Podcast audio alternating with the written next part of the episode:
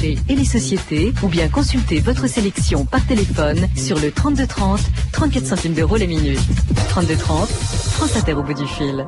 14h03 sur France Inter, c'est l'heure de 2000 ans d'histoire et c'est bien sûr avec Patrice Gélinet. Bonjour. Bonjour Claire et bonjour à tous. Aujourd'hui, les mystères d'Alésia.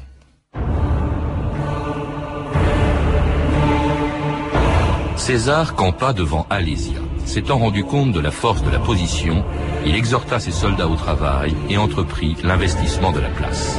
Jules César, la guerre des Gaules.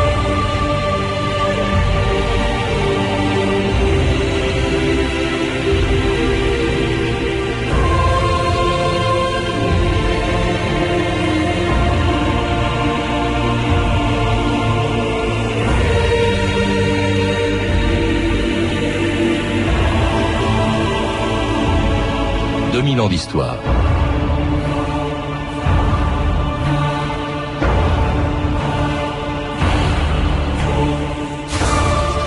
L'histoire étant toujours écrite par les vainqueurs, c'est à Jules César que l'on doit le seul récit de la guerre qui, il y a plus de 2000 ans, a opposé ses légions aux armées gauloises de Vercingétorix. Si les aventures d'Astérix nous font aujourd'hui sourire, elles nous font aussi oublier que cette guerre des Gaules, comme l'appela César, fut un véritable carnage. Un million de morts en huit ans, jusqu'à la défaite des Gaulois dans une des plus grandes batailles de l'Antiquité.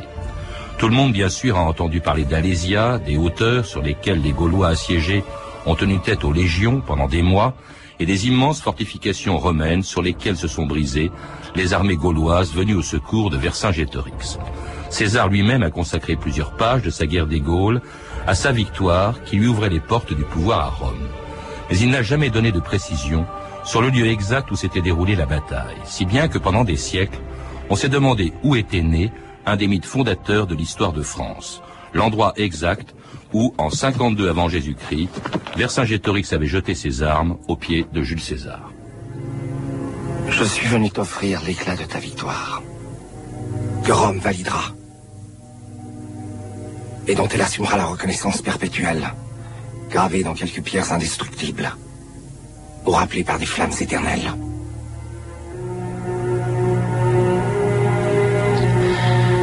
Je t'ai offert d'être roi. Alors accepte la reddition d'un roi.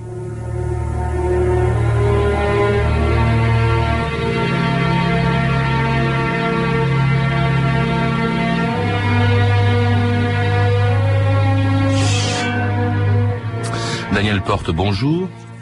Alors c'était bien sûr la fameuse scène de la reddition de Vercingétorix en 52 avant Jésus-Christ au terme du siège de la bataille d'Alésia. Mais dans votre livre, L'imposture d'Alésia, vous parlez-vous d'une autre bataille qui est celle qui, euh, pendant, depuis plus de 150 ans à peu près, oppose les historiens et les archéologues sur l'emplacement exact d'Alésia. Et contrairement à la plupart d'entre eux euh, qui soutiennent qu'Alésia est en Côte d'Or, vous vous dites que euh, le site se trouve en fait dans le Jura. Alors nous y reviendrons bien sûr, hein, parce que euh, vous êtes les historiens qui défendent cette idée sont très minoritaires, les archéologues aussi. Mais je voudrais que, comme puisque les uns et les autres vous appuyez sur le même récit, ce qui est la guerre des Gaules, je voudrais que vous nous rappeliez comment César décrit Alésia. César étant le seul, je crois, témoin à avoir parlé au fond de cette bataille. Il n'est pas exactement le seul, en tout cas, il est le seul témoin oculaire. Mais il y avait autour de lui son état-major, il y avait des jeunes gens qui écrivaient leurs mémoires et qui ont laissé des relations du siège. Malheureusement, nous ne les avons pas. Nous avons simplement des attestations de ces écrits. Nous savons que César lui-même avait écrit des éphémérides, autrement dit son journal de campagne, et dans ces éphémérides, il raconte des anecdotes comme euh, le fait qu'il a été fait prisonnier, le fait qu'il a perdu son glaive qui est dans un sanctuaire Arverne. Mais cela, nous ne le savons pas. Simplement, nous savons qu'il l'écrivait dans ses éphémérides. La guerre des Gaules, il l'a conçue comme un recueil de faits historiques qui devaient servir à écrire l'histoire.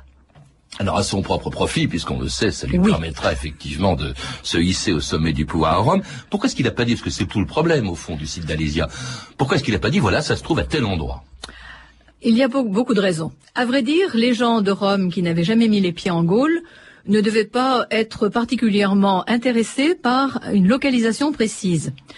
Ensuite, euh, il y a beaucoup de, de flou parce que la géographie n'était pas aussi précise qu'aujourd'hui.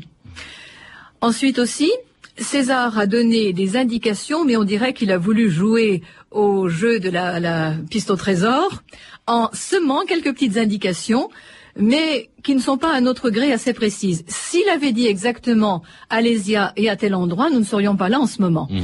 Il a simplement dit qu'il s'agissait de Alésia mandubiorum, l'Alésia dément du bien. C'est-à-dire qu'il existe beaucoup de places fortes dont le nom est formé sur als, qui veut dire la hauteur ou la falaise. D'ailleurs, falaise en vient directement. Et donc, c'est l'Alésia dément du bien, alors qu'il devait exister d'autres Alésias, comme l'Alésia des Éduins, après tout pourquoi pas, ou d'autres fortifications dont il était nécessaire de préciser à quelle province elles appartenaient.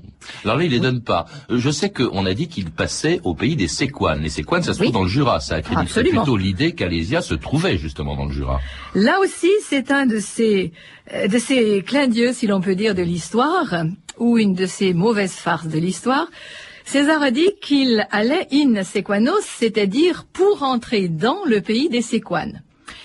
C'est Dion Cassius, un écrivain grec, qui a précisé que euh, César avait été arrêté dans le pays des Séquanes. Donc là, c'est situé sans aucun problème dans le pays des Séquanes. Mais César lui-même n'a rien dit de plus.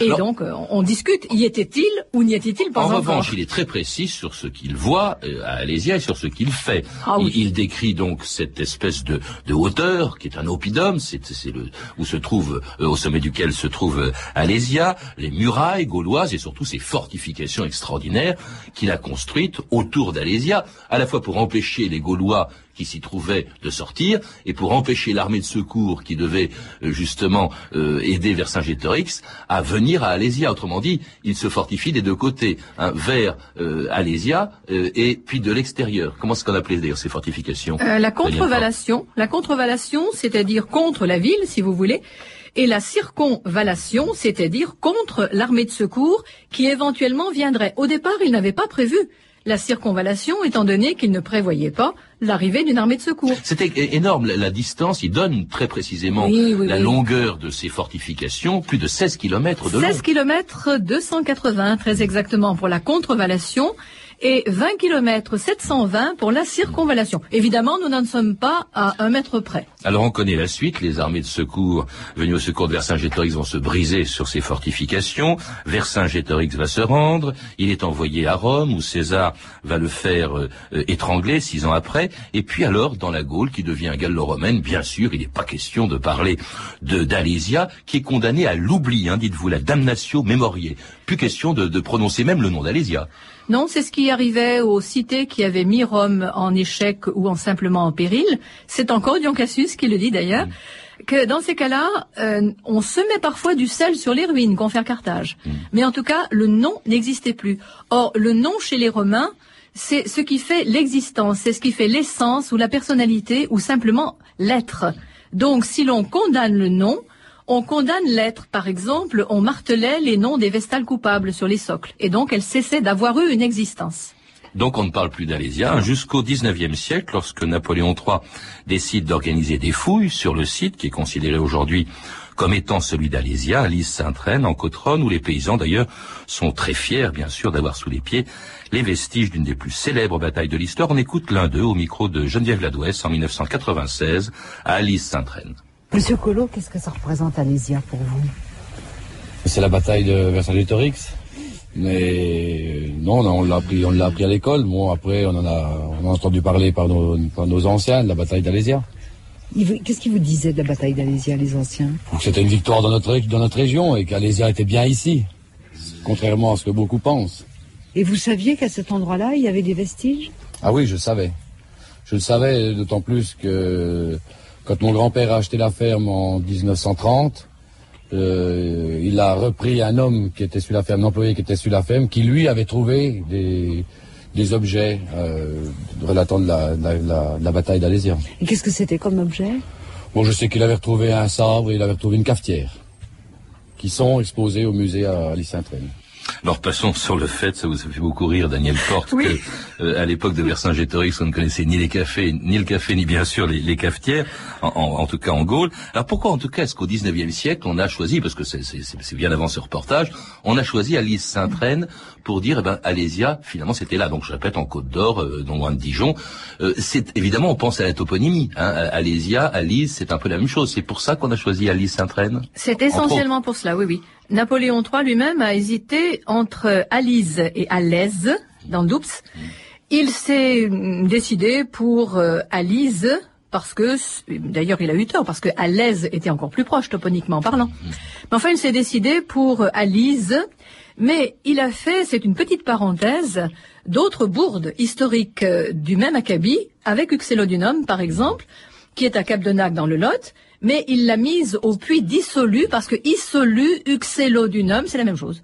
Alors Alice, il faut, il faut rappeler aussi que euh, il y, a, y a quelque chose qui a peut-être semé euh, la confusion, c'est-à-dire bien avant Napoléon III, au IXe siècle, il y a euh, un poète, euh, enfin un moine d'Auxerre, qui avait écrit un poème dans lequel il, il- il avait écrit « Toi aussi Alysia », c'est-à-dire Alice Saint-Reine, « Toi aussi Alysia », où, où s'est déroulé le destin de César. Donc on se dit, bah tiens, au fond aussi ce poète qui s'appelait, euh, je crois, Éric, c'est ça Éric d'Auxerre, oui. euh, dit ça, c'est qu'effectivement c'est à Alice Saint-Reine que ça s'est passé.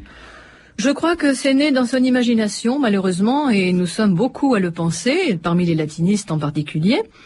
Il avait à faire euh, une sorte de d'éloge de Sainte Reine dont les cendres étaient justement transportées de euh, d'Alise Sainte Reine à l'abbaye de Flavigny. Et voulant illustrer euh, le, souvenir de Sainte Reine et de l'endroit où elle avait été enterrée, il a donc euh, établi un parallèle entre Alise et Alésia. Mais c'est uniquement un poème à douzoum, si, enfin, si vous voulez, pour l'occasion. Un poème de circonstance.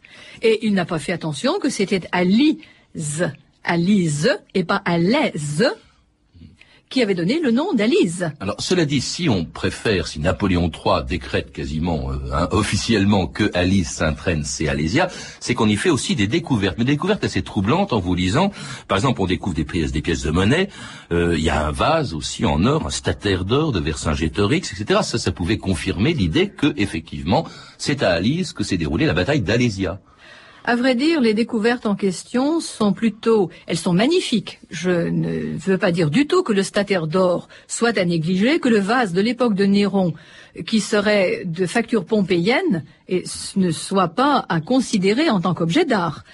Mais il est à parier qu'on les a apportés peut-être intentionnellement afin que l'empereur les découvrît lorsqu'il venait voir les fouilles. Et nous avons pour cela un témoignage que nous répétons depuis longtemps et auquel personne n'accepte de prêter intérêt, c'est celui d'un ouvrier des fouilles qui s'appelle Amoudru et qui disait je fouillais hier dans les fossés. Il y avait des brassées d'armes qui n'y étaient pas la veille. Je me demande si on ne les avait pas mises là tout exprès. Et elles étaient même enveloppées dans des paquets. Donc, Ouais. si elles avaient été perdues par les combattants, il y a fort peu de chances qu'elles aient été trouvées dans cet état. Ah et puis les monnaies aussi. Ouais. Beaucoup de monnaies.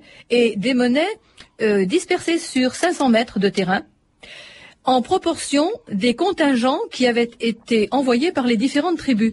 Donc, admettons qu'il y ait une trentaine de tribus, 30 euh, tribus tenant sur 50 500 mètres, c'est assez difficile Oui, à alors envisager. justement, ça c'est ce que vous dites aussi. Il y a quelque chose qui va pas dans le fait qu'Alise serait Alésia. C'est, et d'ailleurs beaucoup d'historiens sérieux l'ont reconnu, c'est la topographie. Euh, Le, le- le site d'Al- d'Al- d'Alise est trop petit pour avoir contenu le nombre de défenseurs et d'habitants d'Alésia qu'a siégé Jules César.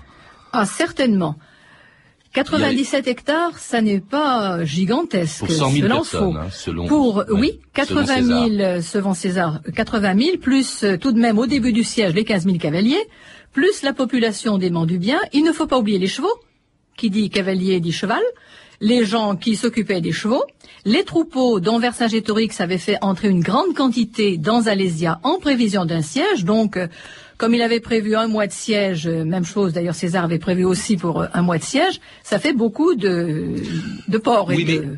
Daniel est-ce qu'on peut se fier à ce que disait Jules César? Il y a beaucoup d'historiens, euh, dont un grand historien au, 19 au XXe siècle, Carcopino, hein, qui était un, un spécialiste de, de, de l'histoire romaine, et qui a dit bah, César a exagéré, il voulait se faire mousser euh, aux yeux des Romains, donc il a agrandi le nombre des défenseurs d'Alésia et le nombre de ceux qui l'attaquaient.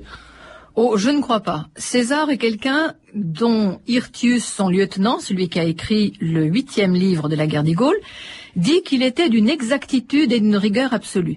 Et euh, Hirtius n'était pas payé pour le faire. Et puis il y avait beaucoup de gens autour de lui. N'oublions pas qu'il y avait les trois quarts des gens qui ensuite participeront à la fameuse conjuration des îles de Mars. Et si César avait vraiment exagéré, je suis persuadé que des gens comme le frère de Cicéron, comme euh, Asinius Polion par exemple, d'autres encore, se seraient fait un plaisir, étant ses ennemis politiques, de venir dire à Rome, il nous a raconté n'importe quoi. Alors vous semblez dire au fond, euh, Daniel Porte, que euh, quand Carcopino dit César exagère, au fond il veut accréditer l'idée que c'est Alice Sainte-Reine euh, la véritable Alésia, euh, parce que euh, et, et- et que donc c'est César qui a menti. D'ailleurs je crois même qu'il a inventé une population de manière à ce que ça colle avec le récit de César. Il a inventé les séquanes de l'Ouest. Ça Ah, lui permettait de dire ça. il y a les séquanes du Jura, mais il y a aussi les séquanes de l'Ouest. Eux ils sont en Bourgogne, donc c'est à Alésia que s'est déroulé à Alice Sainte-Reine que s'est déroulé Alésia. Précisément, précisément. Carcopino a une imagination débordante. euh, Je l'ai toujours vénéré, mais par moments, j'ai cessé de le vénérer quand il s'est trompé manifestement. Et là, les séquanes de l'Ouest, je crois que c'est une des plus belles trouvailles qu'on ait pu inventer en histoire. En tout cas, il s'accroche, comme la plupart des historiens, à la thèse officielle qui veut qu'Alésia doit Alice soit Alise Sainte-Reine. Euh, et l'affaire semble classée, on élimine toutes les concurrentes, Alès, etc. euh, Jusqu'à ce que, au début des années 60, on découvre euh, et on commence à parler d'un autre site possible euh, qui euh, concurrençant Alice Sainte-Reine et qui se retrouve, qui se trouverait dans le Jura, où l'on a trouvé donc des vestiges de ce qui devait être la bataille, de ce qui pouvait être la bataille d'Alésia. Écoutez cet extrait du pays d'ici, Irène, d'Irène Omedenko en 1996. avec François Jacot, dans le Jura, sur le site même de Siam, Chaude-Crotenay. Donc ici, nous sommes sur le mur Procastris, euh, qui est un, un agencement militaire, un agère, ce qu'on appelle un agère en termes militaires, qui est un mur euh, avec un système de fossés devant, sur lequel est édifié euh, un système de palissades et de tours. Nous avons également découvert euh, des clous avec notre détecteur de métaux. Nous avons donc sondé l'état de, de, de pierre et de, de terre et nous avons découvert des clous, des clous de palissade et également des clous de sandales romaines. Et ça, je dois dire que c'est très très émouvant. On imagine qu'il y a 2000 ans, il y a un légionnaire qui a perdu ses petits clous. euh,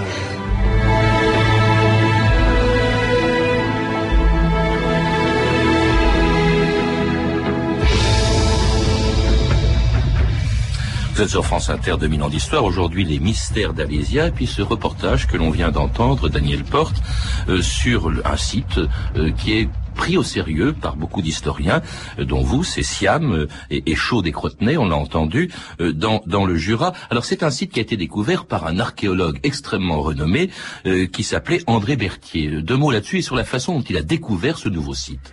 André Berthier est parti de là où on devrait partir, c'est-à-dire le texte de César. Au lieu de prendre un endroit au hasard et de fouiller, il est parti du texte de César. Et il a extrait de ce texte toutes les composantes stratégiques, euh, d'abord géographiques bien sûr, ensuite stratégiques, tactiques, etc., qui pouvaient donner une idée de ce à quoi pouvait ressembler Alésia dans l'absolu.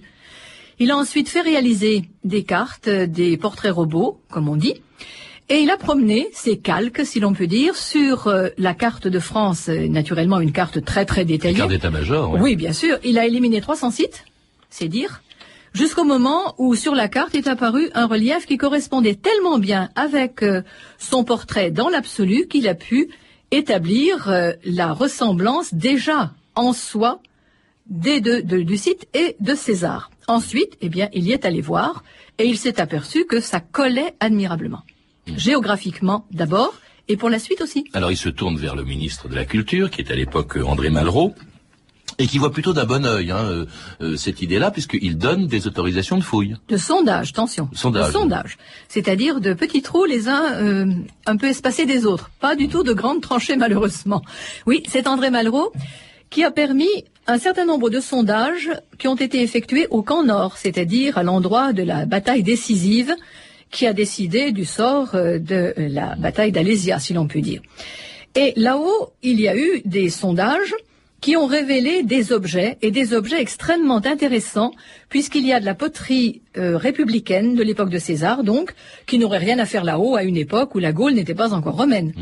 On a un fond de patère républicain, et on a surtout une superbe clé en fer et bronze, qui a été datée du 1er siècle avant Jésus-Christ. Et puis, on a énormément de morceaux de céramique de, de tous ordres, de boucles de ceinturons, de clous. Les clous, nous les comptons par milliers.